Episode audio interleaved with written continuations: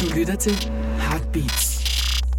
Det her er Rockhistorier med Claus Lynggaard og Henrik Kvejts.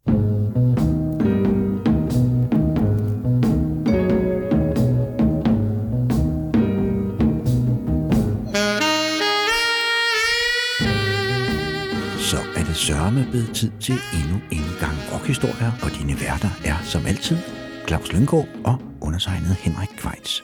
Vi har en dag en gæst i studiet.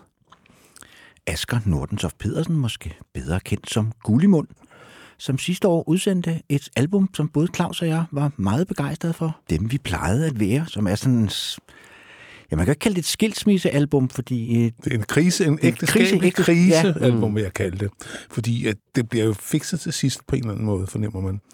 Eller i hvert fald, måske. Det slutter en medias race, ja, Ja, det, kan man sige. og vi var også til det er koncert. sådan en fortsættelse følger. Ja, og vi var også til koncert med Gullimund inde i Pumpehuset. Det var Ja. også skide godt, så meget ambitiøst. Syv mand på scenen, og Ja. det hele spillet. Og så er du også øh, aktuel lige nu, fordi du har været øh, inden over en aktuel dansk plade, Asger. Mm. Og, og hej, Hej, ja. til jer to, og tak fordi jeg måtte komme. Ja, sådan er vi. Ja. Lokke Los. Nye plade. Ja, jamen, øh, ja, der er lige øh, kommet et debutalbum ud fra det her band, øh, Lo øh, og, og, og, og resten. vi, er, vi er en, øh, en, en lille flok, der har, øh, har, har lavet den her, det her album, som hedder Super Carry, som er kommet ud her i, ja nu, det er jo ikke live, øh, men her øh, sidst i marts. Øh, ja. Og så ikke med det, så arbejder du på et nyt album i eget navn, Det gør jeg også, ja. altså som Gullimund. Ja, præcis. Og som altid, øh, når vi har en gæst i studiet, så er det jo gæsten, der bestemmer musikken. Der må Claus og jeg pænt, Ja. pænt vente, Ja. så vi kan få lov at få fingeren til fadet. Men inden vi går videre med din spilleliste, Asger, så synes jeg, vi skal høre et eksempel fra pladen, du Ja. udsendte sidste år. Dem vi plejede at være. Og vi skal høre nummeret Brænder Stadig, mm. som øh, jeg synes er et af de bedste numre på pladen. Øh, på en et blandt mange andre gode numre. Men en, en stærk sang, øh, og øh, den lyder sådan her. Vi går sammen gennem modgang Du har hånden i min baglom Med et stjålen blik Beundrer du min næseryg Går en tur omkring kapellet. Vi går ture alt for sjældent. Det regner ikke mere. Jeg griner af de ting du siger. Du ved kun alt for godt at jeg er brændt ud.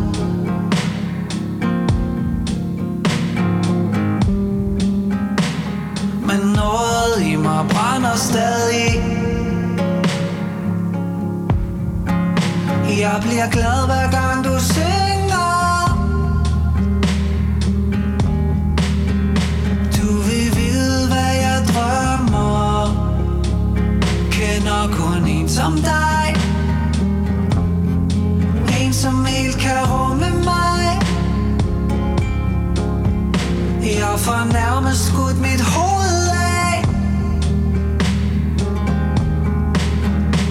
Når vi vælter rundt på sofaen Og når du vækker mig Midt om natten og forlanger at jeg knipper dig.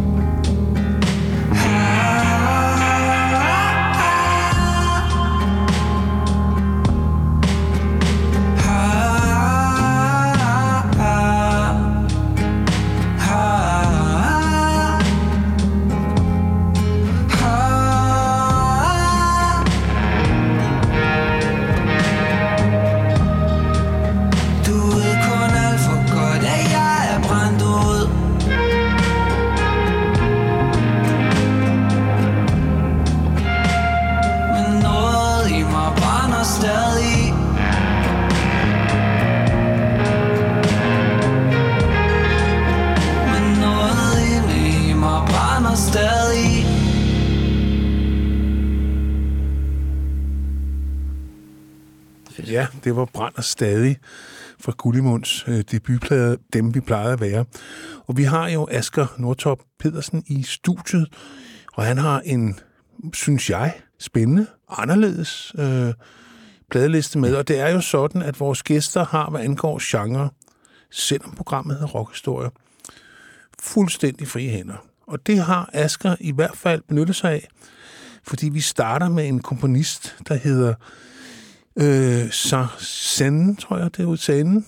Jeg, er heller ikke... Nej. Øh, Et nummer, der hedder La Synje, som betyder svanen.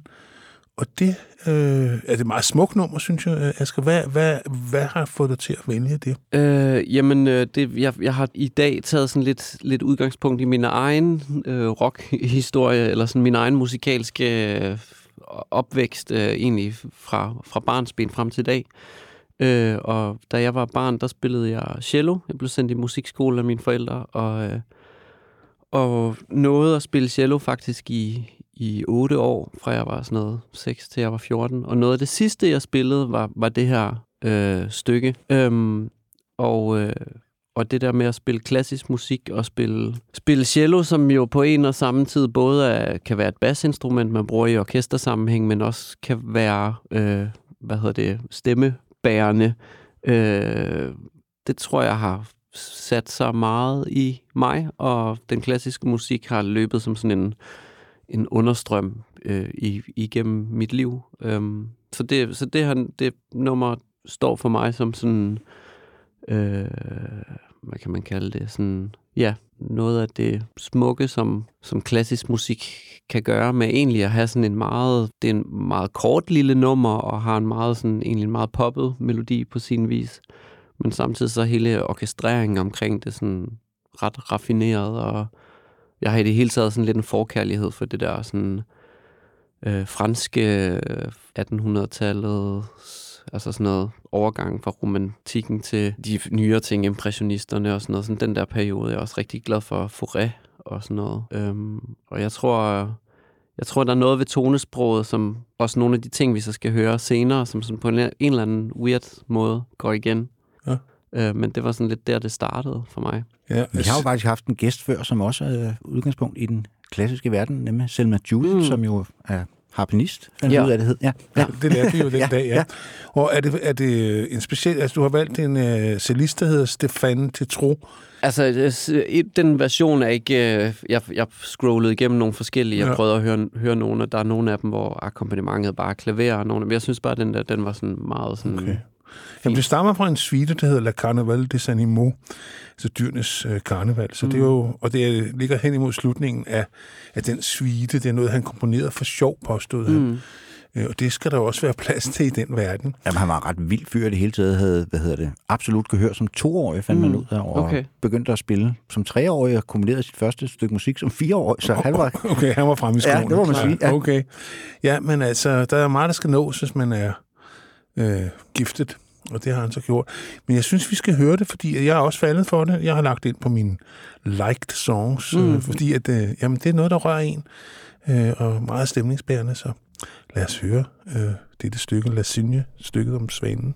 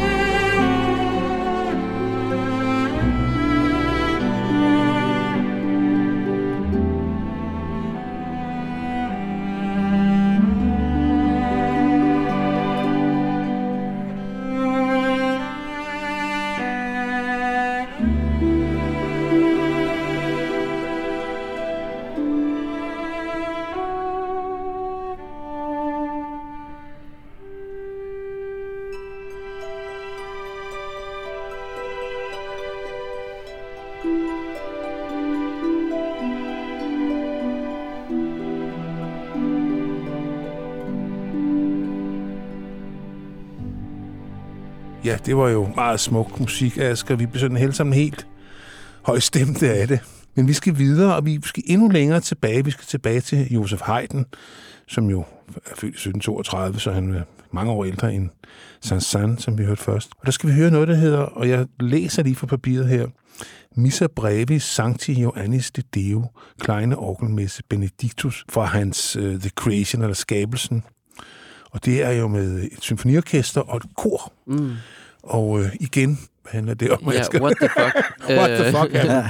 Jamen, det er så... Øh, grunden til, at jeg har valgt det, det er så det andet ben af min sådan, musikalske opdragelse i, i barndommen. Det var, at, øh, at jeg fra jeg var ni år sang i et øh, drengekor, som min far dirigerede.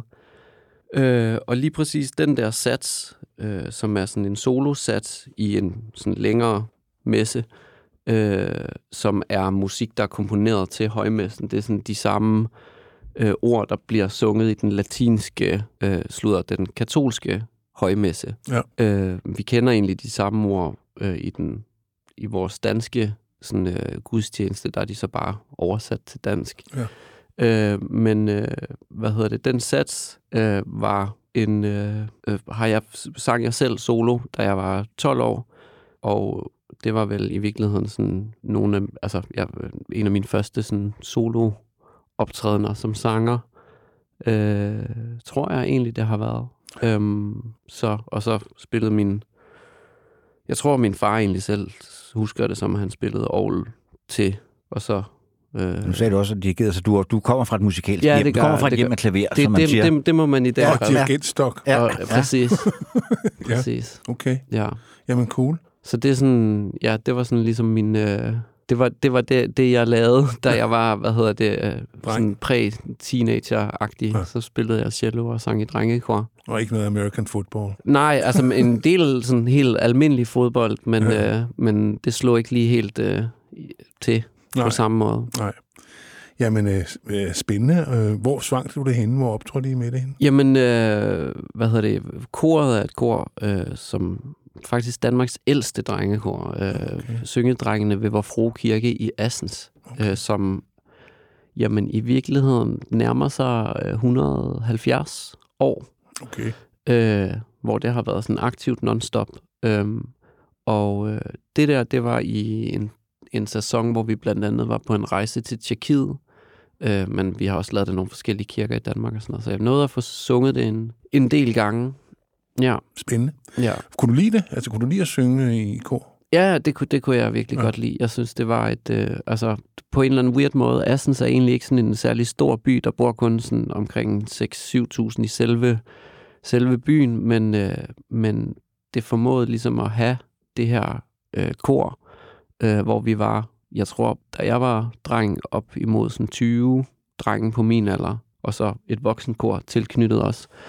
Øh, og det tror jeg var sådan sindssygt øh, vigtigt, altså at der var et, og egentlig også i musikskolen, både musikskolen og koret, der var de der øh, fællesskaber, øh, hvor man som dreng kunne have nogle sådan lidt mere sådan poetiske øh, interesser og udleve dem i et fællesskab. Ja. Øh, i et, et sted i landet, hvor, hvor der jo egentlig, altså hvor det ellers måske mere handlede om fodbold og, og sådan noget. Okay. Fedt. Ja. Jamen, igen øh, er det jo skønheden, der er i højsædet her, må man sige. Ja. Og øh, det kunne måske være meget godt i disse trængte tider med noget, der sådan kan give lidt sindsro. Ja, og så læg mærke til, at det er også, jeg, jeg gik efter en version, hvor det er øh, en drenge-sopran, der synger. Ja, ja. Er det, er det, så er det så også sådan, altså når man så kommer i, øh, i puberteten, og stemmen knækker, så er det ud af vagten, eller hvad? Øh, altså, øh, hvis der for nogen, når stemmen går i overgang, er der en periode, hvor, hvor man bare ikke kan styre stemmen, og så må man have en lille pause, men så kan man så komme tilbage og synge tenor eller bas, Okay. øh, og, eller alt for den sags skyld. Øh, og, og min egen, jeg havde en meget sådan glidende øh, overgang. Min stemme blev bare sådan gradvist dybere, så jeg var faktisk ikke ude af koret på noget tidspunkt. Så Okay. blev sang jeg bare gradvist dybere og dybere stemme. Okay.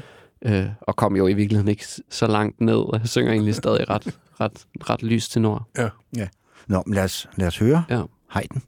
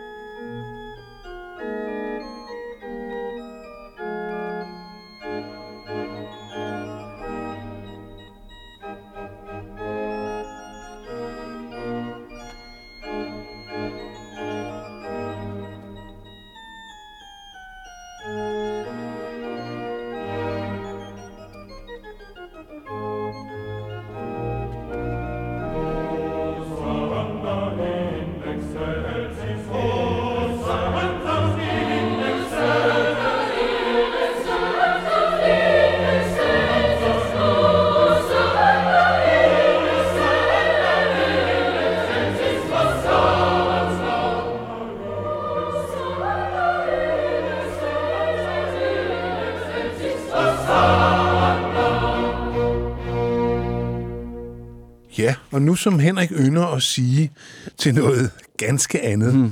vi, vi skal forlade den klassiske musik. Ja. Mm. Og skal, og høre nogle spader med noget el og nogle trommer, og, men også en sanger øh, med en meget lys stemme, mm. Jonas Bjerre, Mm. som jo gør, at det her band stort set er øjeblikkeligt identificerbart, når man hører det. Vi snakker jo om Mew Mew og deres fjerde plade, øh, som and the Glass-Handed Kite, den kom Ja. i 2005. Og de mm. øh, har jo rødder i Bernadotte-skolen, alle fire, som de var dengang. Nu er de vist kun tre, eller nu er de kun tre. ja, jeg Bo gik ud i 15, ja. Tror jeg allerede. Men øh, ja, hvorfor skal vi høre Mew? Jamen, øh, parallelt med, at jeg gik og sang i drengekor og spillede cello og sådan noget, så hørte jeg også mere og mere øh, rockmusik. Og, og ja, jeg tror, Mew var det første band, jeg sådan for alvor øh, kastet min kærlighed på, og har hørt den pladen inden den her Frangers-pladen rigtig, rigtig, øh, rigtig meget. Øh, og da den her plade så kom ud, øh, købte jeg den og hørte den også bare sådan hele tiden øh, på min MP3-afspiller. Og det var faktisk sådan, at, øh, at jeg sådan prøvede at transkribere øh, flere af numrene. Altså blandt andet det her nummer har jeg siddet og sådan, i sådan et sådan billigt, gratis øh, øh, nodeskrivningsprogram, som hedder Guitar Pro, og transkriberet alle, altså både trommestemmerne og alle guitarrollerne, og skrevet ind på, på sådan noder, fordi det var den verden, jeg ligesom kom fra, Ja. øh, og så ligesom prøvede at forstå, hvad det var, de, hvad det var, de havde, havde gang i. Så lyder du splittede- dejligt nørdet. splittede- Ja, det er virkelig nørdet. Ja, Så du splittede simpelthen øh, øh, musikken ad til enkeltdelen, ligesom når man folk, der vil lære, hvordan en motor fungerer, så skiller man den ad og prøver ja at samle præcis. så igen. lyttede jeg alle, øh, både sådan synth-rollerne og guitarrollerne af, og så skrev det ind i sådan det nodeprogram. Og så egentlig havde jeg en idé om, at vi skulle spille det i et band, som jeg så var begyndt at spille i på det tidspunkt. Der var jeg også begyndt at spille bas. Øh, men det kom vi faktisk aldrig rigtigt til, så det, sådan, så det var egentlig lige så meget bare for min fornøjelses skyld. Og så sad jeg derhjemme og lyttede til sådan en, med sådan nogle billige MIDI-lyde til det der, øh, sådan, den der transkribering af det. Og sådan. Men det var meget god måde ligesom at få, Meget lærerigt for, få, fordi få det er fingrene ret, ned i munden. det er jo ret kompleks musik. Altså, Ja, det er det de faktisk. jo- det, hvad hedder det? Det er jo sådan nærmest sådan en opdatering af prog-rocken, de har På gang mange i her. måder, ja. ja. Altså, man kaldte det jo præcis. indie-prog dengang. Ja. Mm, Og det er nummeret Apocalypso, mm. Mm. du har valgt, som jo også var den, den første single derfra. Nu er det Klart. ikke fordi, at, at det var sådan en band, der ligefrem havde hitlisterne, men hvis man hørte det elektriske barometer og sådan noget, Jamen, jeg, faktisk, øh, den, det nummer, der hed Special, blev der spillet en del, tror jeg, på Ja. P3. Det var, Ja. ja. P3 Ja, ja, ja. lød også lidt anderledes dengang. ja, det gjorde det. Det Ja, må ja. man sige ja til. I've been a sing sing for you, var der ellers, hvad hed den? Jeg hed den ikke det? Jo, det var- første single. ja, Ja, det, den blev altså også, plade, ja. ja, den blev Ja. også spillet en del. Men det blev også det her album, and the Glass and the Kites, der sådan for alvor gav dem hul igennem i udlandet. Altså, Ja, okay, de var jo klart. ret store i, for eksempel i Japan og sådan noget i en Ja. periode. Ja. Ja, ja. De turnerede meget. Ja. Jamen, jeg, jeg, har, jeg kendte deres daværende, ja, jeg ved ikke, om han var manager, Peter, for dem, men han var i hvert fald deres tur. Ja, booker, ja, ja, booker. Så jeg hang også lidt ud med drengene. Okay. Og, altså, det kan godt være, at de var nogle små fyre fra Bandolleskolen, men de var også nogle rockstjerner, kan Ja. ja. jeg love jer. Det var de Okay, altså. Ja, ja. Klart. Øh, men Så. det, det, var kun charmerende. Ja. Men øh, Lad os ja, høre Mew med Apocalypso, og året er 2005.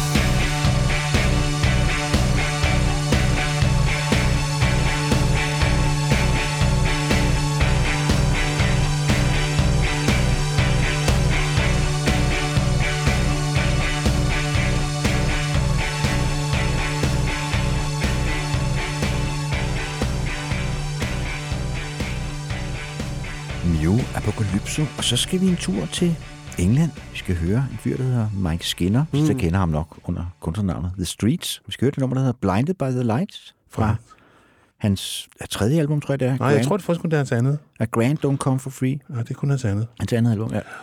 Øh, ja, og det, han var jo virkelig hot der i midten af nullerne. Mm. Ja, også på klubberne og sådan noget. Det her nummer, altså den der tekst i det her nummer, er simpelthen så god. Mm. Altså, det er de dels på de to første album, ja. det var han ligesom også beskriver det der arbejderklasse, engelske arbejderklasse liv. Problemet er, så bliver han kæmpe stor, når det bliver to plader, og så begynder han at skrive han, om. så har han ikke rigtig så meget mere at skrive om. Nej, nej jeg kan ja. huske, at den næste plade, der var der en sang, der handlede om, hvordan det er at score, når man er blevet kendt. Ja. Ja. Øh, eller sådan. Men det kan så mange af os ikke relatere Nej. til. Men det her kunne man relatere til, at man kommer til at tage lidt for meget narko, mens man venter på sine venner. Og når de så endelig dukker op, så er man fucking ligeglad. Også med, om de kysser. Han er vist vild med pigen, som jeg kan huske det. Og, Ja, der er et eller andet der. men så kysser vennen ham, og der er han så skæv, så Ja, det tager præcis. han fuldkommen op fra ned efter. ja. Men jeg stødte jeg stød på, på The Streets øh, gennem, øh, hvad hedder det, FIFA 2004, hvor et af de andre numre for det album var øh, på soundtracket. Det nummer, der hedder øh, Fit But You Know It, som også er lidt sådan et bytursagtigt øh, nummer. Øh, og så købte jeg CD'en, øh, og øh, havde egentlig ret svært ved, på det tidspunkt var jeg sådan noget 13-14 år, at forstå alle teksterne, også fordi han ligesom... Og det der engelsk, han snakker Præcis. også som britisk. Ja. britisk Præcis. Og så Øhm. snakker han også i virkeligheden, jeg har faktisk interviewet ham Okay. faktisk på den her plade i Klart. sin tid. Øh, og han var også en, man skulle, altså, skulle sidde og skrive det der bånd ud, så skulle man altså virkelig spidse ører. Ja, ja. Der er sikkert også en masse, han får brugt en masse slang Ja, og sådan noget, der er sådan meget lokalt. Øhm, og, øh, og jeg tror egentlig heller ikke, jeg helt forstod, hvad det var, han beskrev på den der sang som sådan, men jeg blev alligevel bare sådan ret ramt af den stemning, der er i, øh, i nummeret, og kunne nok godt sådan intuitivt mærke, hvad det var, der var sådan på spil, selvom jeg ikke forstod alle detaljerne, og ikke vidste, forstod referencerne, eller øh, kunne dele oplevelserne.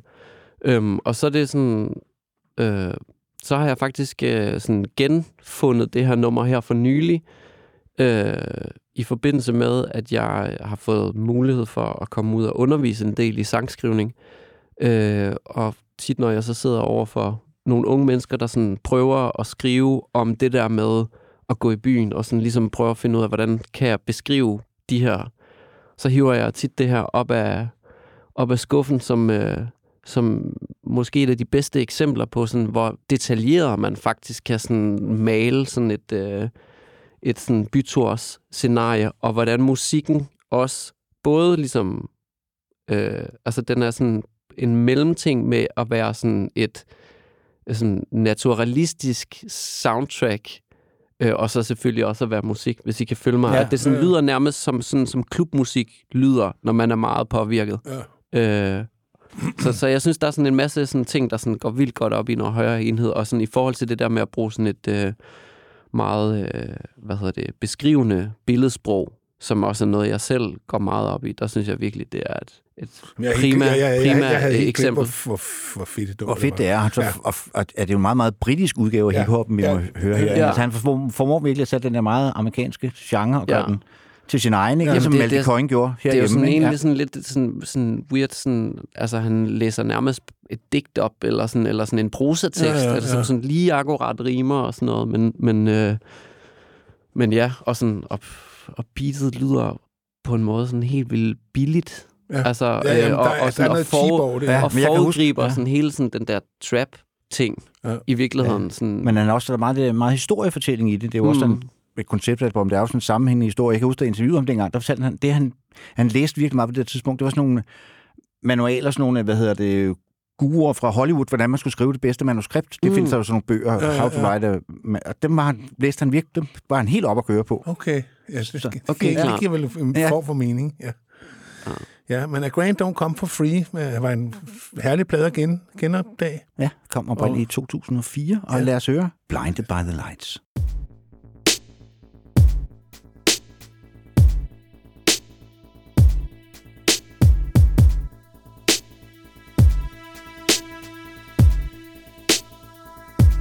That's the one. Oi. How did he not find a baggie with his hand in my shoe? Way too close for me. Oh well, at least they allowed me through. Should be a good night in here. Ramo in the main room. People keep pushing me though. No reception on the phone. And I'm thinking, Lights are blinding my eyes. they said they'd be here, they said.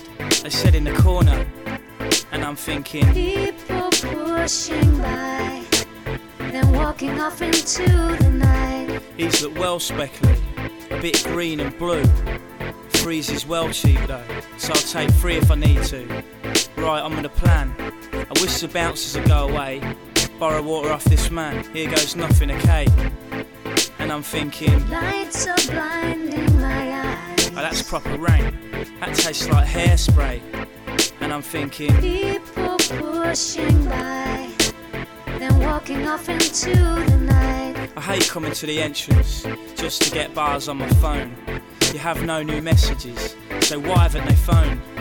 Menu write message, so where are you and Simone? Send message Dan's number, where have they gone?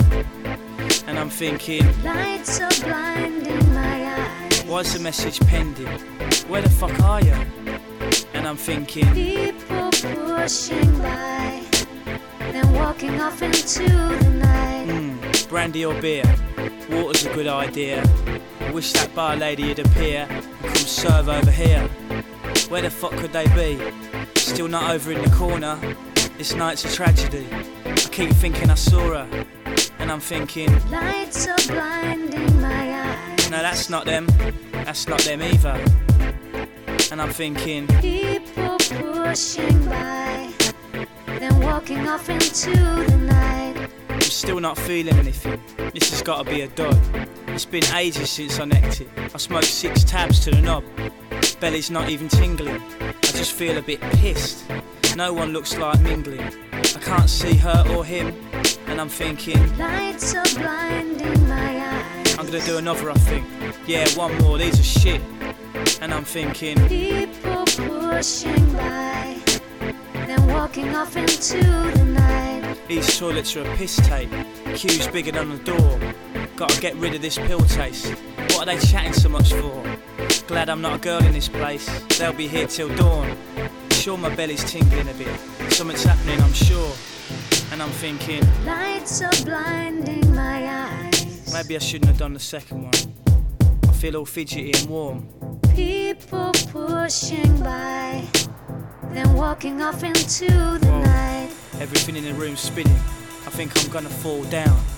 My heart's beating too quick. I'm fucking tripping out. I wonder whether they got in. Turned away, no doubt. Who cares? This is a tune coming in. That one noise is like, I'm thinking, Lights are blinding my eyes. my eyes are rolling back. I'm rubbing my thighs with my hand. And I'm thinking, People pushing by, then walking off into the night. yeah, yeah, they cheer. Can they see my hand in the air? Need to wave them over here. I swear Simone's kissing Dan. My head's twisted severe. Bodies rushing everywhere. They could have texted me when they were near, but I'm fucked and I don't care. Lights are blinding my eyes. What was I thinking about? Oh, who cares? I'm mash. People pushing by, Totally fucking. then walking off into the night. stand. This is fucking amazing.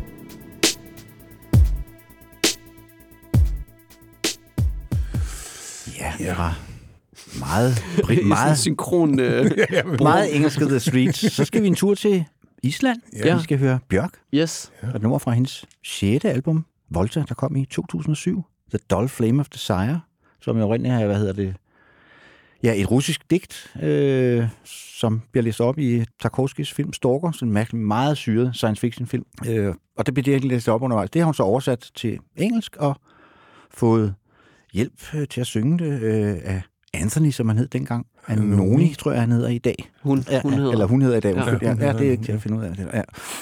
Ah, det er meget forvirrende, Ja, meget forvirrende, Hvad, ja. er, hvad er det, der foregår? Ja, hvis, Bare I gør, hvis bare I gør jer umage, så, Det gør jeg. så, Gør så, alt, hvad så, vi kan. Kan da Ja. godt love dig. så, øh, så er Ja. alt tilgivet, tror jeg. ja. Men dengang, der hed han stadigvæk Anthony. Anthony. Ja, Der hed hun stadig. stadigvæk Anthony. Ja. Så er det nu, er, nu er vi på plads. Så Ja. Jeg tror, jeg, jeg prøver også... Øh, ja, ja. Godt, men hvad, hvad er det med det nummer, øh, Asger? Øh, jamen, øh, altså, på en måde behøver man jo nærmest aldrig øh, en grund til at høre Bjørk, eller sådan.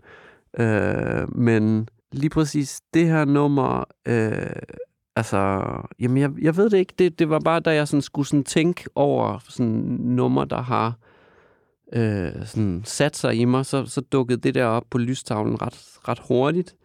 Øhm, og jeg tror, det er den der, øh, det patos, der er i nummeret, som både bliver, altså kommer igennem teksten, som er sådan jo meget romantisk. Jeg kender faktisk ikke den der baggrund, men det forklarer også en, øh, en del. Og så, og så selvfølgelig også både, hvordan de begge øh, synger med sådan, altså super dramatisk og stor brug af vibrato. Og så akkompagnementet primært sådan et, øh, jeg tror det er basuner hele vejen igennem. Det er i hvert fald nogle meget dybe messingblæsere, og så kommer der sådan nogle, hvad hedder det, øh, sådan lidt orkestrale tromme ting ind hen ad vejen. Øh, et meget langt nummer også, der bare bygger mere og mere op, og båret rigtig meget også af vokalpræstationerne og sådan noget. Jeg tror, jeg tror bare, det er sådan, det, det var bare så vildt i forhold til alt muligt andet musik, jeg havde hørt. Øhm, måske på en eller anden måde også binder lidt en, en tråd til noget af det klassiske musik, jeg kommer, kommer fra, eller sådan. Ja, og så, ja. Ja, Bjørk er jo ret bevidst om hele den europæiske tradition, Mm. øh, mere end så mange øh, musikere i branchen, ikke? Mm. Så, Jo, så har hun altså, arbejdet jo med en masse virkelig fede producer. Hun Ja. har altid haft nogle super fede øh, produktioner. Her har hun jo faktisk selv produceret. det kan hun også. Ja. Hun Klar. er en lille troldkvinde, Ja. hun. Hun kan det hele. Men lad os kaste os ud på det dybe vand øh, med, øh, med, jeg synes, patos, ja, ja. få noget patos på bordet her, ja. fordi det er i hvert fald et godt ord for, godt dækkende ord for det, vi skal høre nu. Mm. The Dull Flame of Desire.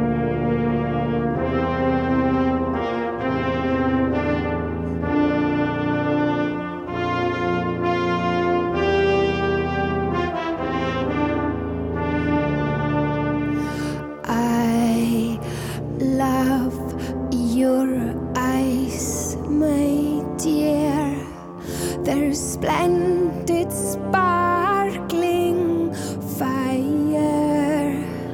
When suddenly you raise them so to cast a swift, embracing glance.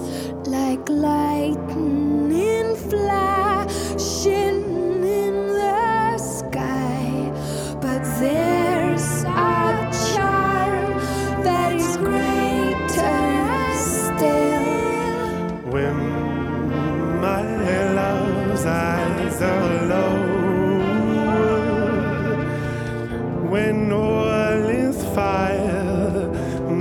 passion's kill. And through the down cast lashes, I see the dull flame of desire.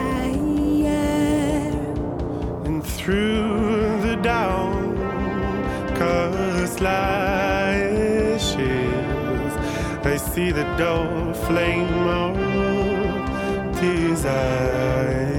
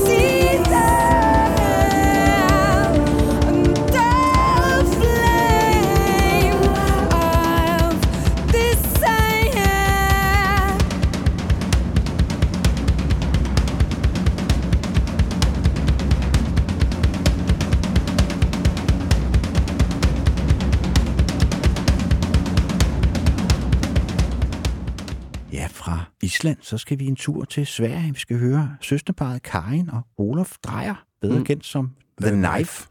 Var I gode med jeres... Uh...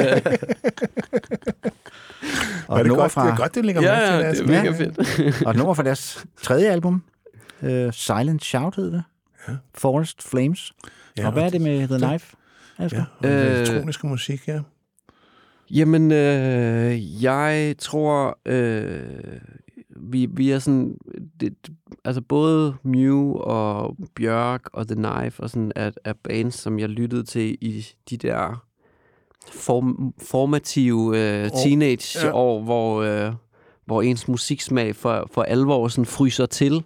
Ja. Øhm, øh, og øh, jamen, det der er med The Knife, er den der dystre stemning og sådan brug af sådan forskellige sådan vokal processeringsværktøjer, og så stadigvæk bare sådan nogle virkelig simple, øh, gode popsange, men sådan... Og, og- der er også noget ved teksten i den her sang, som, øh, som han, handler i et eller andet omfang om at føle sig sådan lidt øh, utilpas i sit lille landsbysamfund. Sådan forstår jeg den i hvert fald. Det, Man kan også godt forestille sig, at de begge to har stukket lidt ud i Ja. sådan en lille svensk Ja. landsby. Ja. Forest Families hedder Ja, nummeret, ja. ja. Og man kan også sige, at øh, de var jo også et band, som ligesom nægtede at spille spillet. mm. Altså, de fik jo et utal af svenske Grammys, så de mødte jo aldrig op for at Nå, okay, modtage klart. dem. Og, altså, de ville bare ikke have ladet deres musik blive besmittet med, med kommersielle hensyn. Det forhindrede dem jo ikke i at få faktisk global øh, udbredelse, ja. fordi at måden, man distribuerede, altså lyttede til musik på hen under, begyndte at være meget mere øh, på tværs af lande på grund af, Mm. af, af Af den internettet, teknologiske ja. ja. på grund af internettet. Så man var ikke længere så afhængig af at kunne sit lokale. Men det var også en plade, jeg hørte rigtig meget, den Også mig, den ja. her. Og jeg var også meget vild med Kains Ja. første album som Fever Ray. Ja, jeg ja, var et ja. super fedt Ja. album.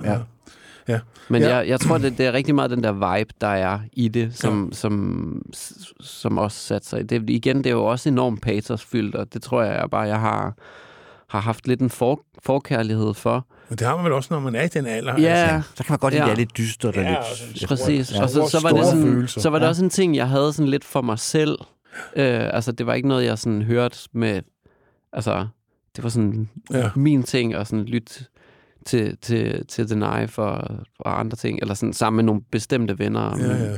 min fætter og sådan noget. Så, og jeg tror faktisk, apropos internettet, at, øh, at jeg tror ikke, jeg købte den der plade. Jeg tror, det var noget LimeWire download øh, pisse lort. Og nu... Nu Ja. tør du godt indrømme det. Ja. Ja, ja, men og, altså, det, det, jeg har været med til at grave min egen grav, kan man sige. Men øh, jeg vidste ikke bedre. Nej. Men øh, ja, mega fedt nummer. Øh, Ja.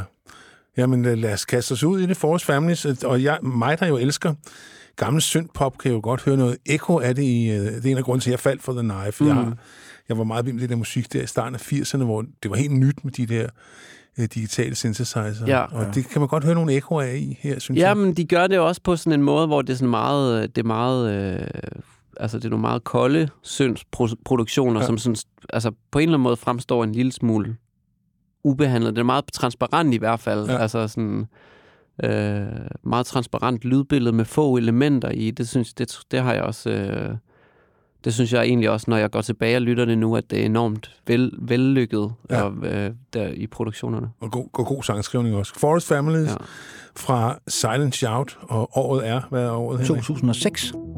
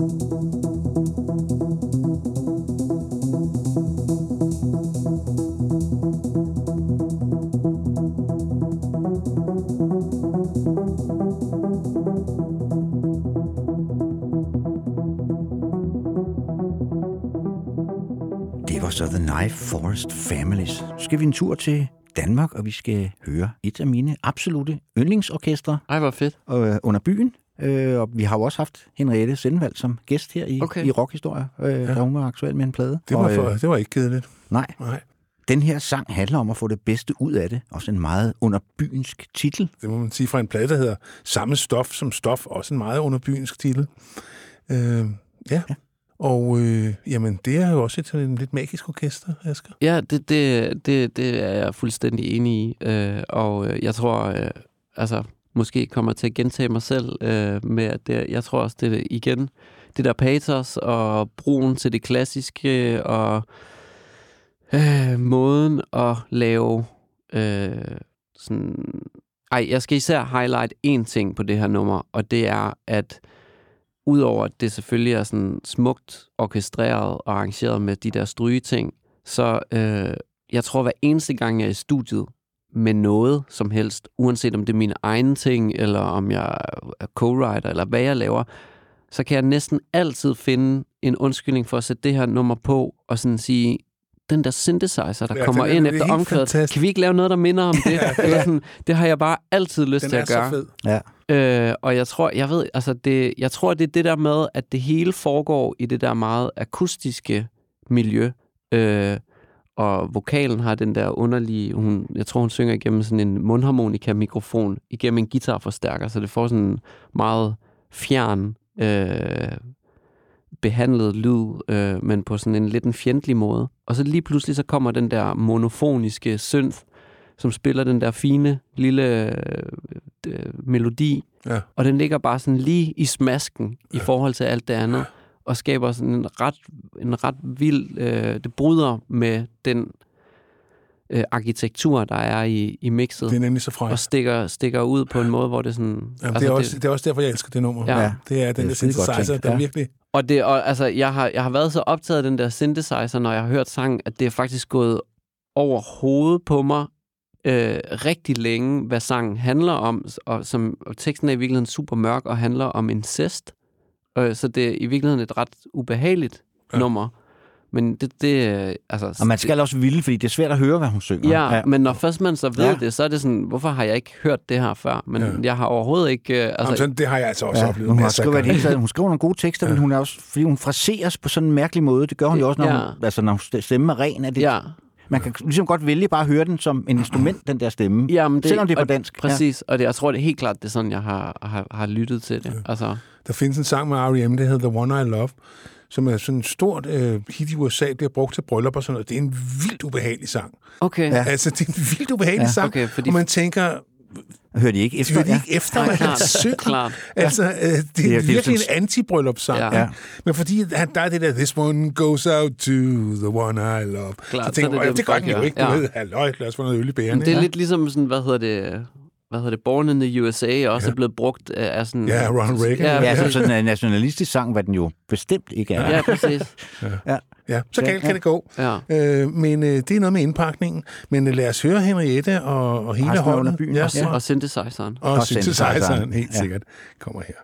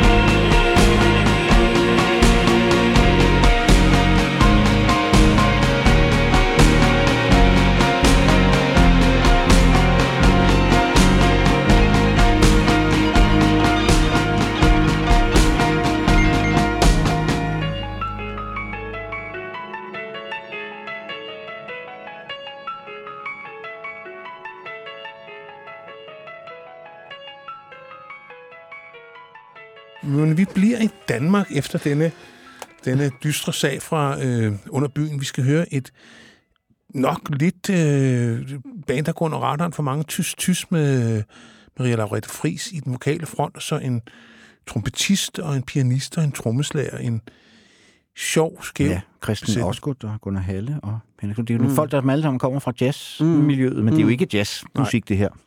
Nej, øh, ikke sådan, Ikke sådan traditionel sådan, jazz, nej. men, øh, men alligevel sådan meget jazzet produceret, og meget, øh, altså, som vi jo også kan høre om lidt af melodien. Det kræver lidt en jazzhjerne at fatte den, fordi den sådan har en overordentlig skæv taktart smidt ind midt i, øh, i, øh, i det hele. Øh, nu skal jeg lige tænke mig om, hvad det, hvad det kan være. Det, den har sådan en... Øh, altså, i virkeligheden, nummeret går ligesom i, øh, hvad hedder det, 4 fjerdedel, men med en triolunderdeling, så det giver sådan ligesom en 12 8. dels Ja. underliggende. Dakka, da, dakka, da, dakka, da, dakka, da. Altså, øh, og så kommer der en takt, hvor der vist nok kun er 10 to, øh, 8. del. Selvfølgelig. Saka, dakka, da, dakka, dakka, da, gang, gang, ga, da, ga, da. Og det, altså, man snubler hele tiden, når det kom, kommer dertil. Og det tror jeg, da jeg hørte det der nummer, øh, i øvrigt på et, øh, sådan et, et mixtape, øh, som, øh, som øh, Victoria Skovhus, som er øh, musikpromoter i dag, øh, men som kommer fra det samme, fra Vestfyn, ligesom, ligesom jeg, hun, hun havde lavet. Øh, der tror jeg, at min sådan, øh, 15-16-årige sådan, øh, musiker en spe, jeg vil gerne lære noget, der er svært hjerne, synes, at det var rigtig, rigtig fedt. Øh, så, så det tændte jeg automatisk på. Men det, der også er i det her nummer, det er, at jeg tror måske, at det er musikhistoriens bedste trompet-solo. Jeg synes i hvert fald, den er, det er noget af det, der bærer nummeret, synes jeg. Øh, vil Ja. jeg, det vil jeg gerne øh, lægge hovedet på blog, bloggen og sige, at, øh, at, at det synes jeg. Og, og det er til trods for, at min, min bror Malte Nordtorp, som spiller også noget fantastisk trompet øh, øh, i, øh, i mit eget band. Øh, men, øh, men jeg tror ikke, han vil blive fornærmet over, at jeg siger, at det her det er den bedste trompet-solo, der findes. Og det er et nummer, der hedder Bosses, og det er fra en anden plade fra Tysk Tysk, der hedder Go Get Some. Og øh, det var ikke det er et nummer, de med garanti ikke har hørt på radioen, kære lytter. Ja, det, ja. Det kan vi nok Ja. ja. sige med sikkerhed. Øh, men jeg kan faktisk tydeligt huske det her band. Og øh, det var sjovt at genhøre det. Mm. Lad os kaste os ud i det. Yesterday's disciples praise for,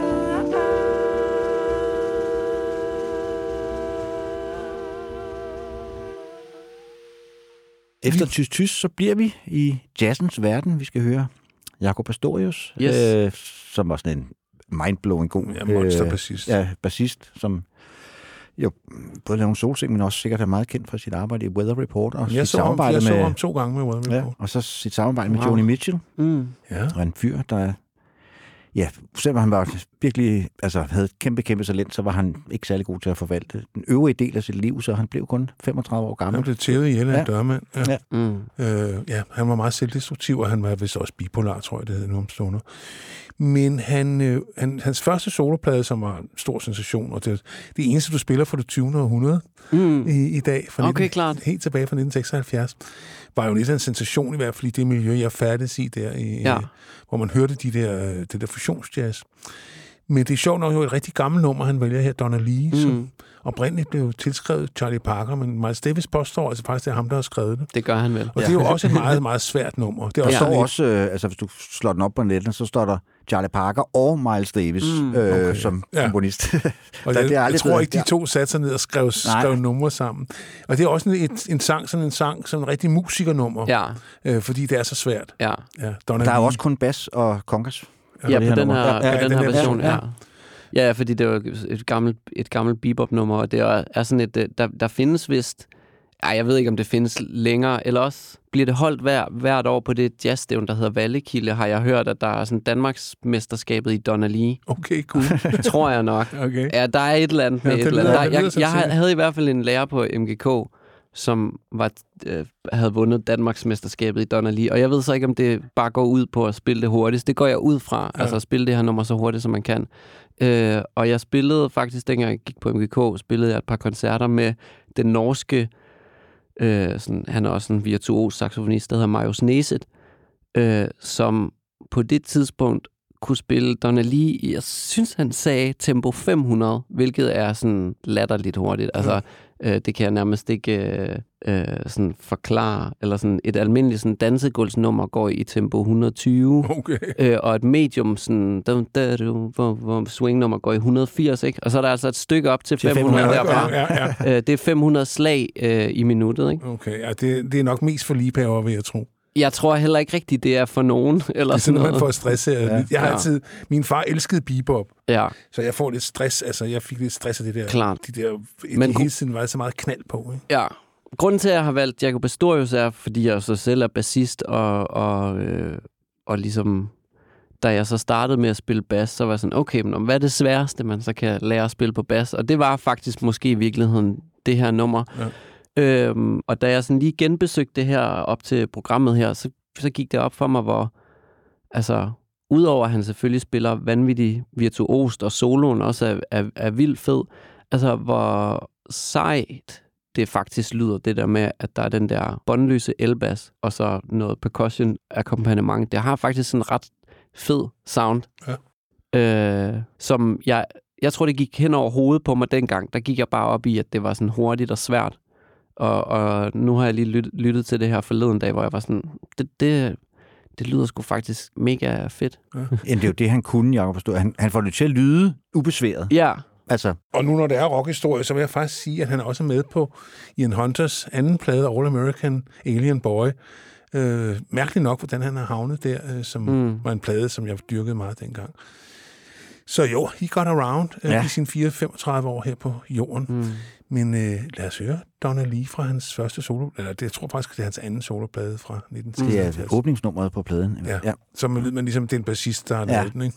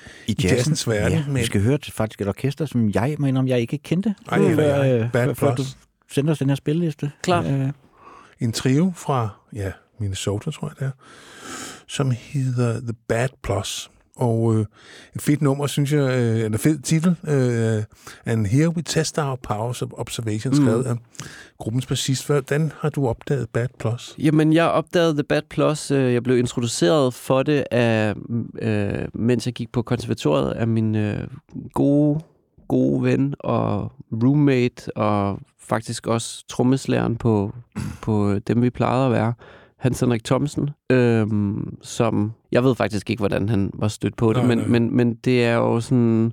Altså, det er sådan en eller anden hybrid mellem sådan drum and bass og jazz og, og sådan klassisk musik.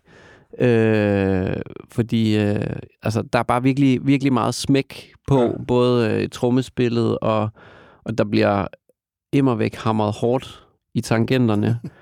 øh, og ja, sådan, jeg tror, jeg tror, det appellerede til mig, fordi det var sådan, det var sådan enormt gennemkomponeret. Altså, der er nogle sådan ostinater, som, som pianisten spiller i venstre hånd unisont med bassen, og så spiller han sådan sololinjer henover, eller spiller nogle andre stemmer, og der er mange af sådan akkordforløbene, som er meget sådan sirligt øh, arrangeret ud med sådan, at man ligesom har nogle bestemte, ja, hvor man igen, altså bassen og, og, og klaveret følger hinanden sådan meget fint, fint orkestreret ud, og så imens så sidder trommeslæren øh, bare og hjerner løs med sådan en meget sådan træagtig akustisk lyd, men stadig bare sådan spiller nogle sådan fills og nogle figurer, som sådan minder om sådan noget drum and bass.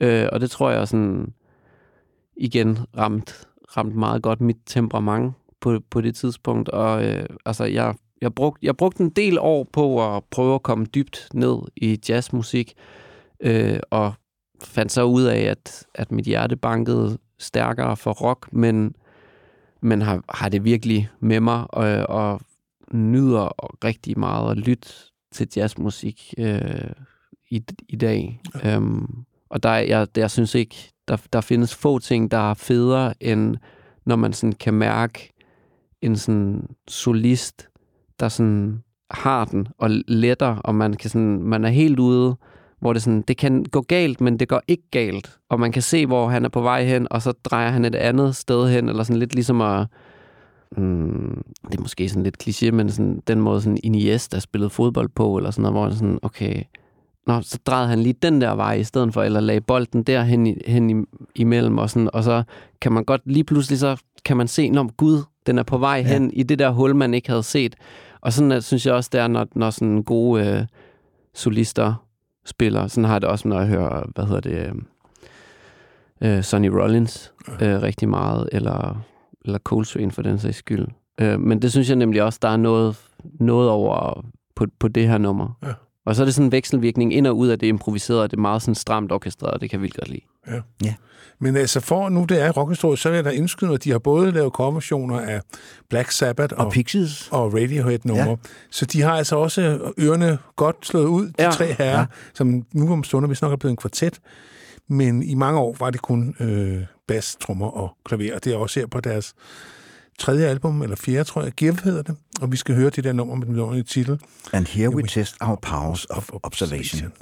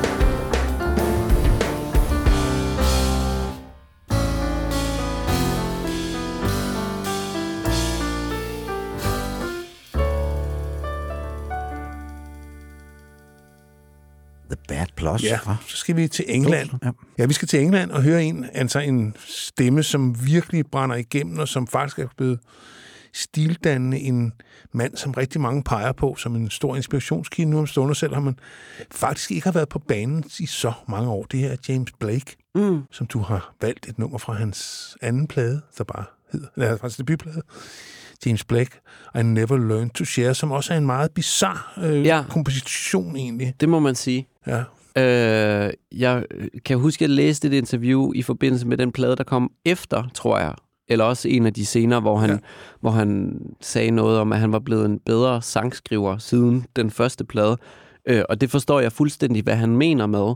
Ja. Øh, øh, men jeg kan på en måde rigtig godt lide, hvordan det virker meget sådan, øh, sådan, det virker som om, at det sådan er opstået lidt tilfældigt, det her nummer af nogle, har jeg en idé om, nogle loops, han ligesom har, øh, hvad hedder det, indsunget og indspillet, og så er det, lige, så er det sådan opstået hen ad vejen, fordi de, sådan, de starter sådan de forskellige vokal øh, øh, loops og øh, synthesizer-rollerne kommer sådan, de starter og stopper på nogle sådan lidt uventede tidspunkter. Så de har, jeg har en idé om, at de har kørt i sådan en eller anden bestemt tidspunkt, og så den der, så den der komposition sådan opstået ud af det på en meget sådan, okay, jeg går bare med flowet, og så jammer jeg lidt henover, og lige pludselig er der noget, der minder om en sang. Og det synes jeg er vildt øh, fedt at, at, at høre på. Og samtidig så er den alligevel så øh, enkel, at man godt som sådan, altså almindelige sådan poplytter kan forstå, hvad det er, der foregår. Ja, så sådan, sådan tre, tre et halvt minut inden i den, eller sådan noget, så ændrer nummeret jo faktisk lige pludselig karakter. Mm. Mm. Det er jo også lidt frækt, ikke? fordi at man er sådan blevet hy- lullet ind i den der hypnotiske, Ja. ja. besværgende Ja. ja. tone, der Men han, er. han forstår også på en eller anden måde at kombinere den elektroniske musik med sådan en singer-songwriter-tradition. Ja. Nærmest, altså, Men det synes jeg Ja. ikke, han gør på det her nej, det nummer. gør han ikke på det her nummer. Der er det meget- Der er stadigvæk meget eksperimenterende. Altså, det, vir- det, det, det, virker mere som sådan en, en sådan jam, produktionsagtig Ja. ja. jam. Det minder mig også lidt om det nummer med Bon Iver, der hedder Woods, hvor han også looper en masse sådan autotunet vokal oven i hinanden, og sådan, og sådan riffer lidt Ja. ja. indover. Og det er også lidt det samme. Der sker nogle ting i, i sådan hans... Øh, altså i synthesizerne, som også er sådan lidt soulet sådan i, i akkorderne. Og sådan, som, det, virker sådan, det virker sådan lidt tilfældigt. ja. Og så, så synes jeg, han synger lidt som Anthony her, faktisk. Det er Anoni. For, ja, Ja, ja, ja, ja. Anoni, ja. Fordi at jeg havde lige hørt det der øh, nummer, da jeg hørte din spilleliste med Bjørker og Ja. ja. Anoni.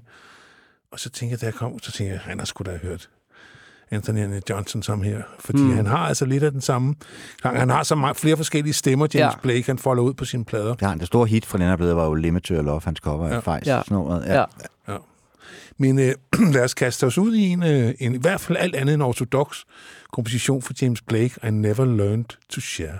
My brother and my sister don't speak to me, but I don't blame them. But I don't blame them. My brother and my sister don't speak to me, but I don't blame them.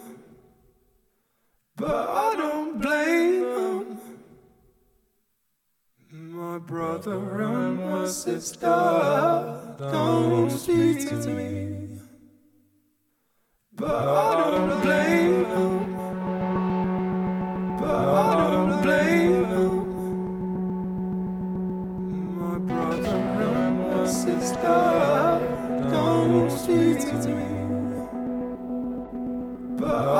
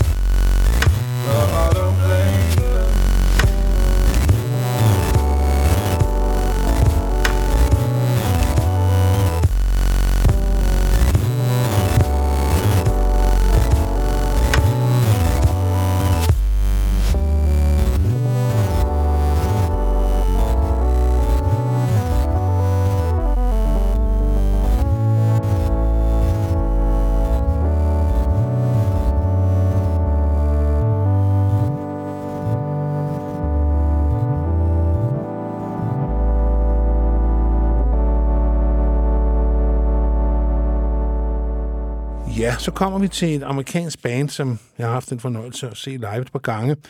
Øh, men øh, siden da, øh, 20 tror jeg, gik et Drosty ud, mm. så de ligger lidt stille. Ja, som ham, der har den. Det startede jo faktisk egentlig med at være hans, altså den første mm. Grizzly Bear plade er en soloplade Ja. med ham, ikke? Øh, Daniel, siger- den anden sanger, Daniel har lige Russell u- kom. udgivet nogle singler i eget Ja, navn, hvor ja. Ja. trommeslæren fra Grizzly Bear vist spiller på. Og Som sjovt nok hedder Christopher Bear. Mm. Øh, ja, men Daniel Russell, han, jeg tror også, ligesom han kom meget godt efter det, fordi det nummer, du har valgt, er jo faktisk skrevet af ham, Mm. og var den første single fra Shields, som kom i 2012, og det er et nummer, der hedder Sleepy Beauty. Så jeg tror, det er et spil på Sleeping Beauty. Mm. Men øh, hvad er Det har jeg aldrig tænkt over. Nej, men hvad har vi her med Grizzly Bear, Asger? Øh, jamen, jeg tror, at Grizzly Bear og på en måde også, eller nok også Bon Iver, øh, var en form for katalysator for mig ind i, og så vende sådan tilbage til at spille rock, efter at have beskæftiget mig med jazz en del år. Øh, og jeg tror, at, at øh, det, som tændte mig ved, ved især den her plade faktisk, øh, var, at jeg kunne høre en masse af de ting, som jeg havde synes var fede ved jazzmusik og klassisk musik, for så vidt også øh, blive bragt i spil i en rock-kontekst. Øhm, altså, der er noget meget øh, legesygt trommespil og øh, en meget øh, skødesløs øh, hvad hedder det, omgang med akkordprogressioner øh, og øh, alle mulige fede sådan, små lyde øh, af ting, der skramler og klimprer, og så, og så er det hele også meget sådan håndspillet Ja. i det. Øh, og igen, masse patos, øh, en masse sådan fede korting også i deres øh, produktion. Øh, Men jeg synes altså også, at Grizzly Bear har masser af humor. ja, altså, jeg klart. synes faktisk, at når man lytter, så er der mange af de der ting, hvor man tænker, det er sgu ret sjovt fundet på. Ja. Det der. Jeg, Altså, var, jeg var meget til den plade, der- den der hedder Yellow House, skal jeg huske. Nå ja, deres anden. Ja, ja. Ja, jeg kom for nok først rigtig på med træeren. Ja.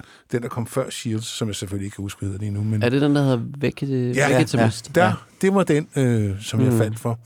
Øh, og der er nemlig, synes jeg, det der, jeg faldt for det der lejende element, at sangstrukturerne for det første var uortodoxe, men også at de sådan, så smider vi lige en, der spiller på skære ind, eller mm, et eller andet ja, vanvittigt. klart, Ja, ja, du ved klart. ikke, hvor man tænker, godt fundet på. Ikke? Jamen, de er også sådan en sjov samling af... Jeg tror, ham der Ed Drost er sådan lidt en billedkunstner-type-agtig, eller Ja. sådan noget, ikke? Eller han, han han er han til terapeut. Han har trukket Okay, sig tilbage fra ja, okay. musikken. Ja. Han, er, ja, han lider meget af tinnitus. Det Okay, er mange, nå. der trækker sig, fordi så kan du ikke tåle bækkener og nej, klart. overlyde. Det forstår jeg egentlig godt. Ja. Så jeg tror, den der tinnitus har fået ham til at, at trække stikket. Ja, der bliver slået hårdt på bækkenerne Det i gør det her band. nemlig virkelig, ja. øh, men en Sleeping Beauty, synes jeg, vi skal høre med Grizzly Bear fra albumet Shield, som også er et super fed plade. Som, Det er faktisk øh, sådan en plade, som jeg har hørt så meget, at jeg til sidst ikke rigtig kan høre den og det mere. kender jeg også. Det kender jeg. Man, man slider dem op. Ja. ja. Altså bogstaveligt talt. Ja. og nogle gange vender man tilbage, og så er det en stor glæde, og andre gange så vender man tilbage, og så tænker man, hvorfor var jeg lige så vild med det der? ikke? Men, øh, Ej, men jeg synes, Grizzly Bear, det holder. Ja, det synes jeg Ja. også.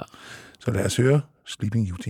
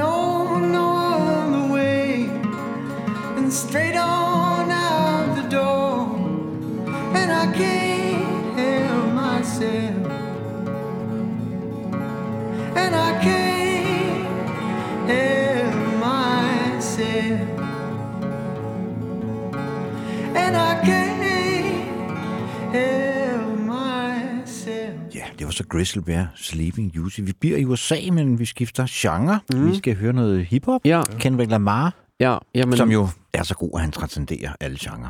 Lige præcis. Ja. Ja. Jamen, øh, det, ja, det lyder som noget, jeg kunne have sagt. Ja. Øh, og hvad hedder det? Øh, øh, ja, altså, jeg blev som rigtig mange andre mennesker ramt øh, hårdt af hiphop øh, bølgen, der ligesom øh, skubbede alle andre genrer af pinden midt i tierne. Øh, og, øh, og især Kendrick Lamar, som jeg, altså, jeg er så sindssygt inspireret af og bjergtaget af hans, øh, af hans flow og hans sådan meget, meget frie musikalske øh, vekslen øh, ind og ud gennem sine underdelinger. Og det synes jeg, han gør rigtig fedt på det her nummer. Øh, og så er han, ja, han har jo så egentlig også jazzen med meget, meget direkte i, i, sit, øh, i sit virke. Ja, Um, og det er jo fra en rigtig sjov, mærkelig plade, der kommer efter To Pimp a Butterfly, mm. med sådan en kort lille sag, jeg tror, der er otte numre på, der hedder Untitled, Unmastered, mm. som sådan demoer og numre, der ikke blev Jeg tænkte, plads han ikke fik brugt på To Pimp a Butterfly, Ja. ja. man tænker, okay, hvis det her det er så er efterladenskaberne, altså, ja. Ja. det er jo helt vildt, ikke? Altså, Ja. ja.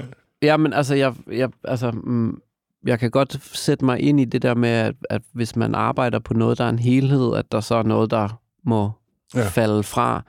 Øh, men jeg er virkelig glad for, at det er kommet ud, og jeg, der er også sådan en, det er sådan lidt, den er sådan lidt mere rowdy, den der Ja. ja. udgivelse. Ja.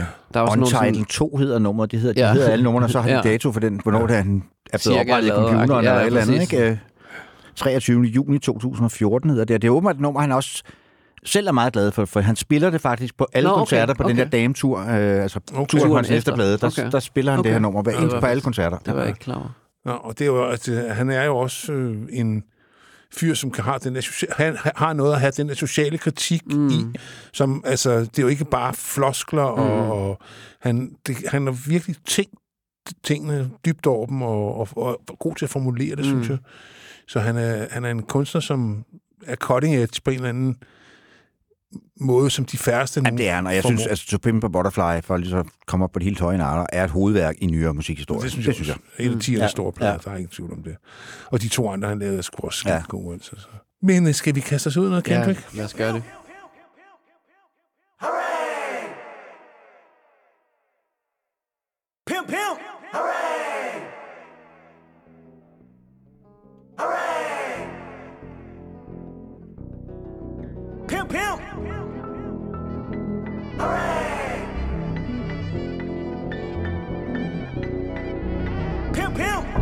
And tired of being tired. Can't pick a side the Gemini. Prophesize if we live or not. Promise mama not to fit on by. Seen black turning burgundy. Hundred of them, I know I'm greedy. Stuck inside the belly of the beast. Can you please pray for me? Get God on the phone. Said it won't be long. I see jigaboos. I see styrofoams. My hood going crazy. Where did we go wrong? I see jigaboos. I see styrofoam. Get top on the phone. Tell the squad, come on. We go ball again. Before he call us home. World is going crazy. Where did we go wrong? It's a tidal wave. It's a thunderdome. Get God on the phone. I just got a raise. I just got a raise. Spent it all on I me. spent it all on me. Diamonds all of praise. Diamonds all of praise. And I'm bossing up. And I'm bossing up. Bitch, get out the way. Bitch, get out the way. I'm the only way we can fornicate. Ah. Pimping and posing. Look what I drove in. Ah. Having these hoes and I know that I'm chosen. Ah. I live by the code and me and my bros and ah. My dollars ain't folding. You was never the homie.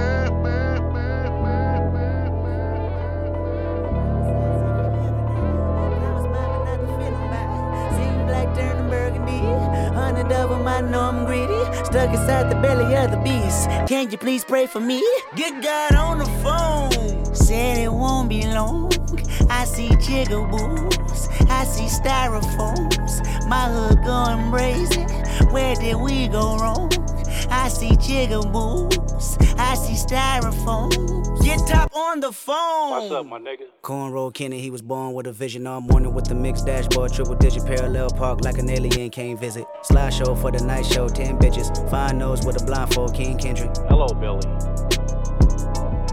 So many plays on me, I finesse. Palisade views with some sex. I lost a lot of love for missionary. This the first time I confess. Me and Top is like a Kobe and Phil. A father figure, fuck with him, you get killed. Fuck with me and he'll kill you itself. TD either Mafia or the West. Moving silence, yeah, we jugging like that. Active violence, yeah, we jugging like that. I did a lot of dumb shit in my past. Lord forgive me, hoping I don't relapse. Dave just bought a new 911. Almost thought I seen another plane crash. Q just bought a brand new McLaren. Rock a like about the project. Spooks got his son dripping in gold. Ali about to let his hair down on hoes. Me, I'm about to let my hair down on hoes. Top billing, that's a million a show. Might blow the whole no whammy on soul. Might tell Obama be more like punch. Soundwave caught a Grammy last year. Mac Watt bet he do what he want. Fuck you niggas, level two, I'm not done. Two T's told me that I'm the one. I can put a rapper on life support. Guarantee that's something none of you want. Ten homies down and they all serving life. What it's like 2500 a month? What if I empty my bank out and stunt? What if I certified all of these ones? Bitch, I get buck, I'm as real as they come. Shit is amazing, I'm feeding my cravings. You know that you want me, come in, I love baby. I'm fucking them crazy. Serving it like I belong in the basement. Or live at the days in. Yeah, yeah, my relative, black cherry soda.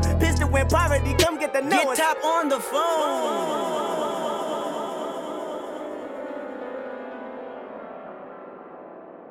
Jeg var meget tæt på at vælge det der nummer, der hedder For Free fra To Pimp a Butterfly, Ja. hvor det er bare er sådan noget hardbop, han rapper Ja, ja, indover. Ja. Men jeg synes alligevel, der var sådan, den var lidt mere alsidig, den her. Ja. ja, det er et utroligt fedt nummer.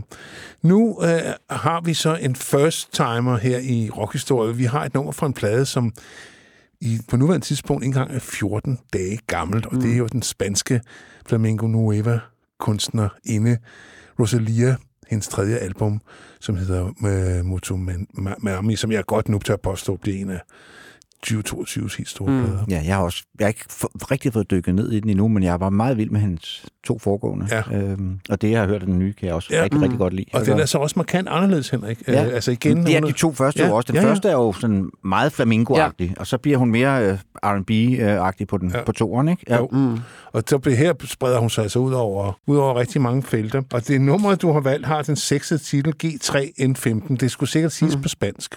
Ja. Men det... Øh, det... Genesis har jeg hørt, det skal ud, udtales. Hvad? Hvordan det så kommer frem til det. Det har jeg læst mig til, at sådan Og skal man faktisk Genesis. udtale det. Ja, G, og så E, Ja. et tretal eller et Ja. E, og så sidst, det er vel... ah, nu forstår jeg alting.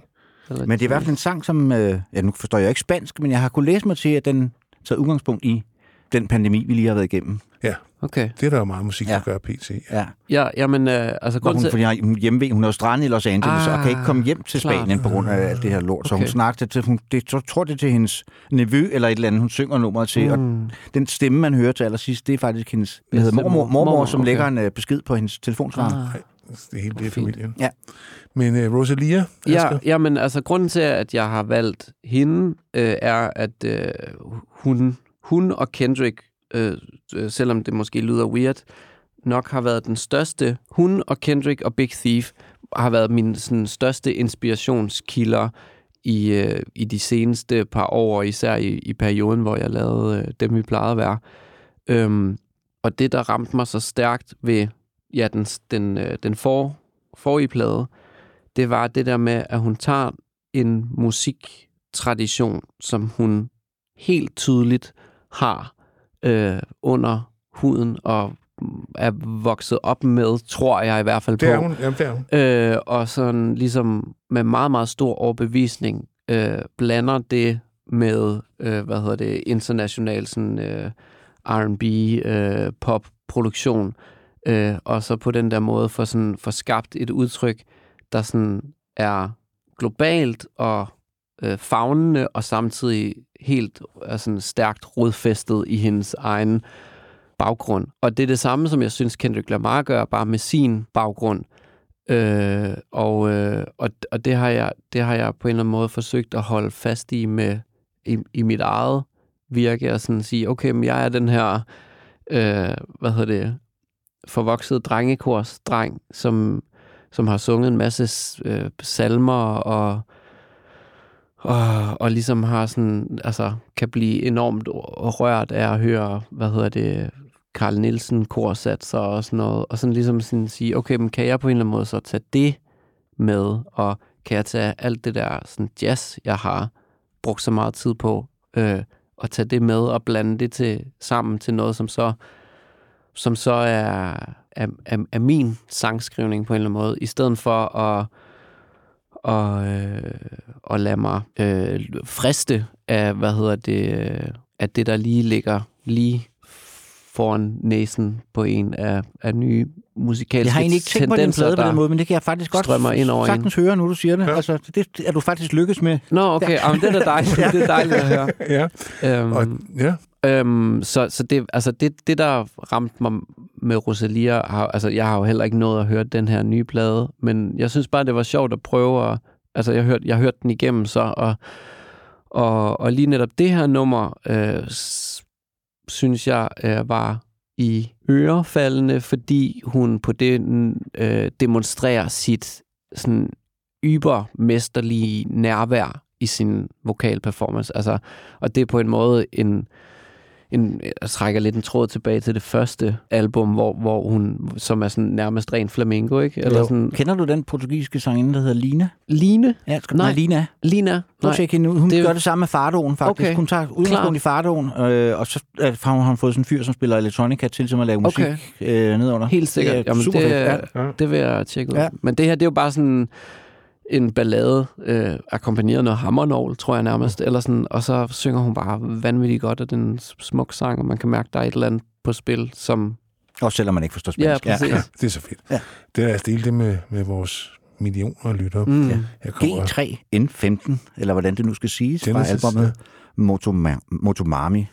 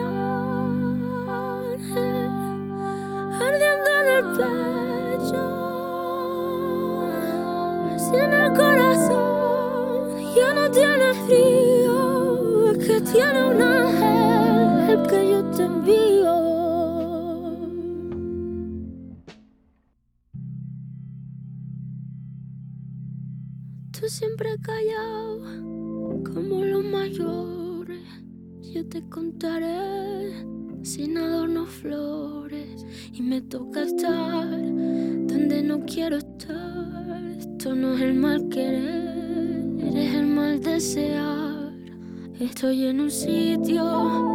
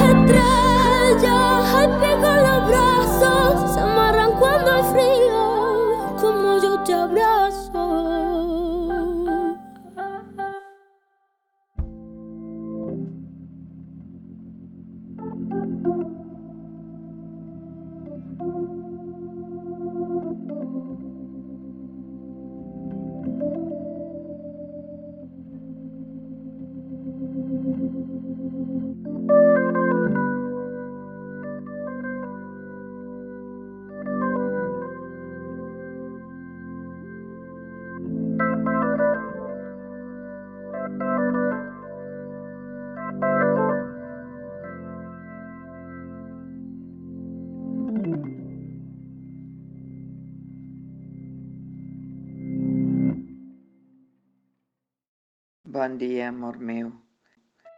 M'agrada que pensar en moments difícils sempre ajuda moltíssim tenir una referència a Déu. Sempre és la família en primer lloc i no en primer lloc, diria que en primer lloc sempre és Déu i després la família. La família és tan important, carinyo. La família sempre és important. Et portes un camí que és una mica complicat. Quan me'l miro, penso que complicat és el món en què s'ha ficat la Rosalia. Però bueno, eh, si ets feliç, jo també sóc feliç. Ja, og vi bliver så i er i nyere 2022, udgivelse, ja. men altså dog en single, der kom for et halvt år siden, Mm. øh, og ligesom varslede pladen. Og det er så en amerikansk trio, der bliver anført af Adrian Lanker, en gruppe, der kalder sig Big Thief, som der, eller dem har du været rigtig glad for, siger du?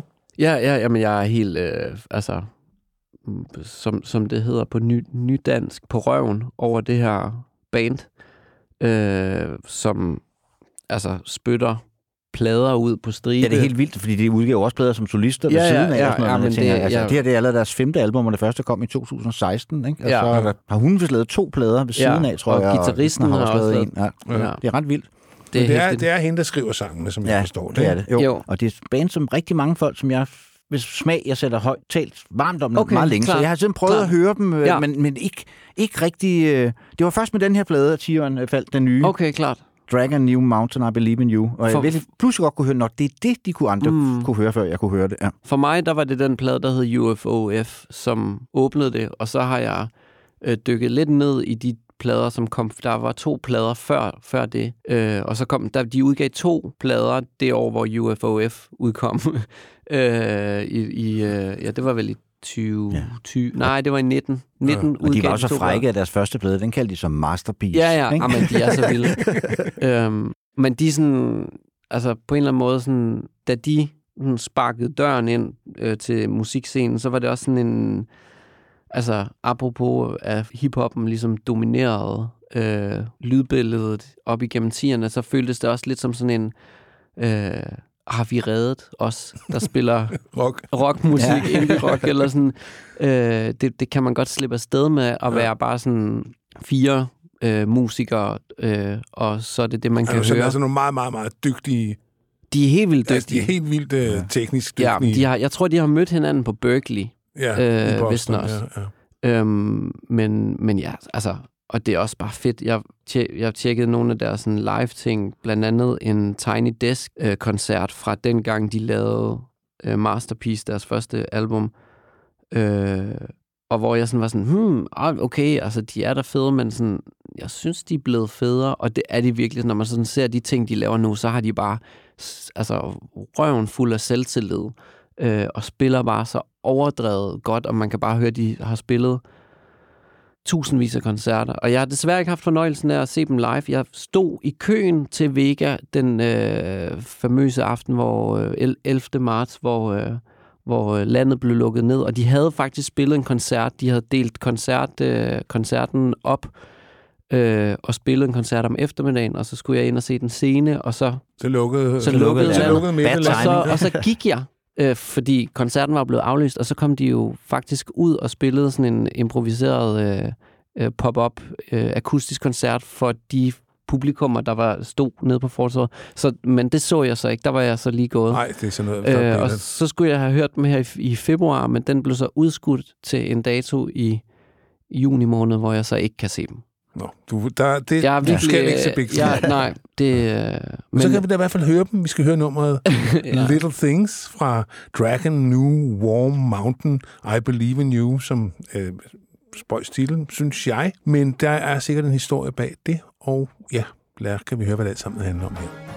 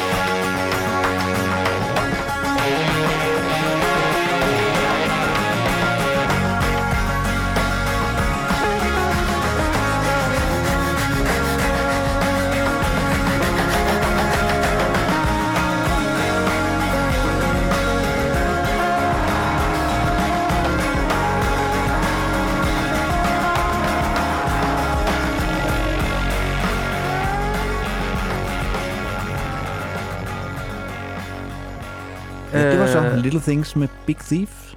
Ja, øh, og, og en ting, jeg lige kom til at tænke på, jeg gerne vil highlighte ved det her nummer, det er, hvad hedder det, øh, ja, det er i virkeligheden et, øh, et begreb øh, fra, vel i virkeligheden fysikkens verden, øh, som øh, min guitarist Buster Jensen har, har øh, introduceret for mig i musiksammenhæng, nemlig at, at nummeret har en god inerti, Altså det der med, at hvis man sidder i en, i en bil for eksempel og kaster en bold op i luften, så ryger den ikke ud af bagruden. Den, bliver, den falder ligesom ned i hånden, fordi den er inde i bilen. Øh, og det synes jeg er et vildt godt begreb til at beskrive øh, musik, som man, altså, man stiger ligesom ombord på det her nummer, og den der akustiske guitar sådan hjerner bare der ud af, og der sker alle mulige ting, som er sådan lidt weird. Øh, hvad hedder det? Lead-gitarristen spiller sådan nogle linjer, der er sådan helt på tværs og sådan noget, men alt kan ligesom lade sig gøre, fordi sangen har den der øh, gode, naturlige energi, der gør, at, at toget bliver ved med at, at køre, Ja. køre, køre fremad, og, sådan, og det, ja, det synes jeg bare, det er sådan et klasse eksempel på sådan et, et nummer, man bare kan læne sig ind i, og det kunne have varet, altså det er jo meget monotont, men det kunne, det kunne have varet øh, 10 minutter mere, uden at jeg ville have tænkt over det. Du skal tjekke, du skal tjekke nummeret øh, Sister Ray med Velvet Underground. Det er indbegrebet af energi Okay, og klart. musik, og Ja. det er altså helt tilbage fra 1968, tror jeg. 67, ja. 67, ja. Jamen, jeg ved heller ikke, i, om jeg bruger I det som... Øh, det, øh, Ja, men altså, jeg ved udmærket, hvad du mener Som, som, øh, med energi i musik. ja. Ja. Jeg forstår det glimrende. Ja, Øh, jeg havde bare jeg ikke hørt det før. meget fascineret af det. Altså, det kan også forbindes med nogle gange, når, når noget er meget monoton, at det ligesom får sin egen altså, maskinelle fremdrift, Ja.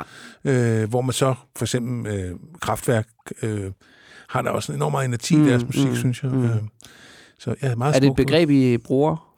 Nej, ikke sådan. Nej, okay. Ikke, men nu, nu, forstår, hvad du mener. Nu vil vi gøre det. Ja, ja, Rigtig ja, meget. ja, ja. Al, al, altid. Ja. Tak for det.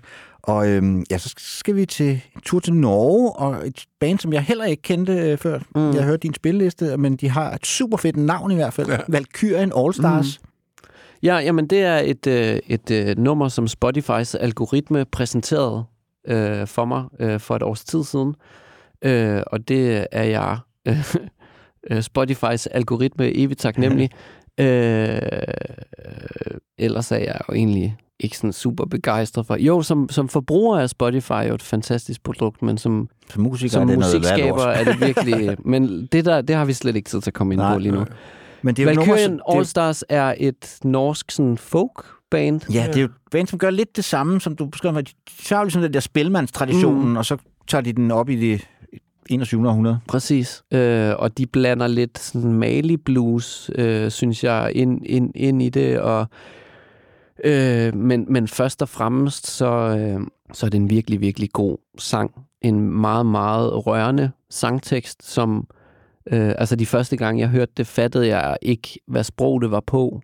Øh, så fattede jeg, at det var norsk, men fattede ikke, hvad der blev sagt. Og så på et tidspunkt så jeg en video, hvor øh, hvad hedder det, forsangeren, hun hedder Tuva Syvertsen, tror jeg nok, øhm, forklarer baggrunden for teksten i forbindelse med, at hun modtog en eller anden pris øh, i Norge. Øh, men, men det er et nummer, der handler om, øh, at hun ligesom sådan snakker om alle de ting, hun skal stoppe med at gøre, altså slutte med det ene og det andet, og, men meget i virkeligheden øh, sådan lidt en ked af livet øh, Øh, attitude. Hun, hun får sagt, at hun skal stoppe med at, at drikke og gå i byen, og hun skal stoppe med at prøve at, at squeeze sig ind i selskaber, som ikke er keen på hende, og hun skal øh, stoppe med at spille musik. Og på et tidspunkt så siger hun, at hun, skal, hun kommer ikke til at optræde i øh, Utlers øh, fotografier. Det er sådan en reference til en fotograf, som kommer til alle folkemusikstævnerne i Norge. Så nu kommer hun ikke til at være på den der Facebook-side, han har fra alle ko- koncerterne og sådan noget. Øhm, men så vender sangen midt i, og så begynder hun at snakke om alle de ting, hun skal begynde, altså begynde at gøre. Øh, og, og, så, øh, og så begynder hun at sådan snakke om, hvad det er, der sådan kan tilføre livet værdi, og hun kommer sådan ud i, og sådan, det handler om at lade være med at øh, jukse på prøverne, altså lade være med at fuck op, når hun er til øvre, og husker at tage bukser på, før hun går ud af døren, øh, husker at prøve tøj, før hun køber det, og huske at have gaver med til folks børn, når de døber dem og sådan noget. Og, så sådan, og det rander bare derud af, og lige pludselig så, så begynder hun at, sådan, at få sat ord på, hvordan man kan øh, tage ansvar på en eller anden måde og for sit eget velvære, og for at livet bliver en positiv ting ved at sådan, fokusere på de ting, som er konstruktive, øh, og så gøre det. Cool. Øh, og, det, og da det lag kom med, så øh, altså, nu, nu har jeg det sådan, at når jeg hører den der sang, altså, så, så, så tuder jeg hver gang, vi når hen imod slutningen. Og den er også bare så formidabelt øh, øh, arrangeret og skrevet med nogle meget flotte korstemmer. Og til sidst hen mod slutningen, hvor det bliver rigtig fint, så kommer der også sådan lige en fræk modulation, hvor den lige går sådan en, en, en tone op. Og sådan det, altså, det er, det er lige så hårene, hårene rejser sig. Jamen, det er skønt. Lad os høre at slutte og byner. Som så åbenbart betyder slutter og begynder. Ja, det lærte jeg. Oversættelse Det til lærte jeg. var også sådan lidt på vi lidt, lidt norsk. Ja, lidt norsk. En lidt norsk skal der være plads til. Fra 1900, eller fra, undskyld, øh, 2020.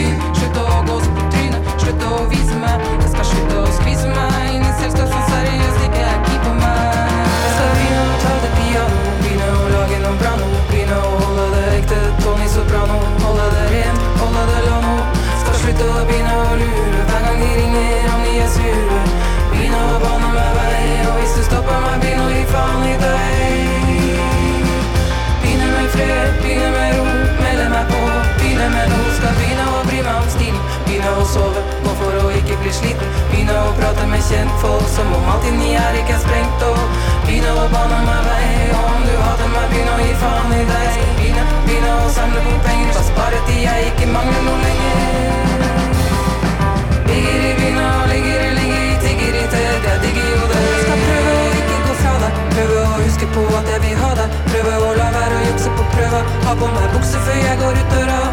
Prøve å gønne litt på, skjønte ikke før, men jeg skjønner det nå. Prøve på klær før jeg kjøper dem, Husker på gave til kidsa til folk når de døper dem.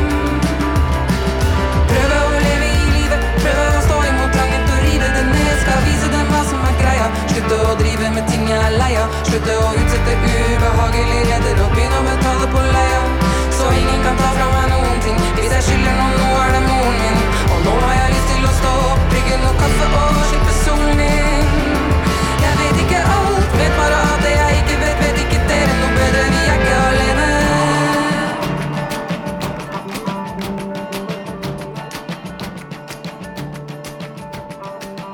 Det var så Valkyrien All Stars. Og vi er ved at nå til vejs ende her. Øh, Øh, med, det har været en fornøjelse at have dig med som Jamen, gæst, lige. Asger. Og øh, ja, tak for musikken indtil videre. Vi glæder os rigtig meget til at høre din nye plade, og det var, var nogle interessante valg, du havde foretaget her. Der var, ja, som sagt, ting, jeg ikke havde hørt før. Det er jo en af fornøjelsen, vi har gæster med i det her program. Mm. Øh, og så skal jeg som altid her mod slutningen minde jer om, at hvis I kan lide det, I hører, så må I meget gerne gå ind på heartbeats.dk, finde Rockhistoriers side, og øh, hvis I ikke allerede gør det, så tryk på den der røde støtteknap, så bliver der trukket det beløb, vi nu vælger, hver gang vi lægger en podcast op. Og man får også mulighed for at være medlem af vores lytteklub inde på Facebook, hvor der sker mange ting og sager. Og det er rent lytter finansieret det her program, så det må I meget gerne gøre. Det vil Og, jeg øh, godt sige ja og ammen til. Ja, mm. hvad hedder det? Og så slutter vi som altid af med et nummer mere med dagens gæst Gullimund, og det er nummeret ikke endnu. Og ja, ja. tak for i dag. Tak for i dag, Asger. Ja, selv tak.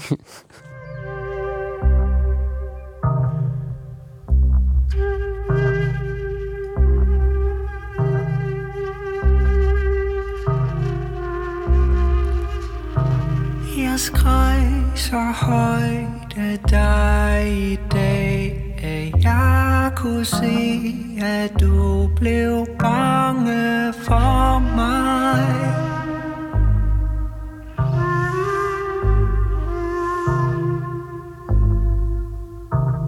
Og dine bange øjne sagde Du troede faktisk, at jeg ville slå dig. Det kunne jeg aldrig gøre. Det fortæller jeg mig selv, Mens jeg tør mit spyt af væggen Og jeg har i hvert fald ikke gjort det endnu.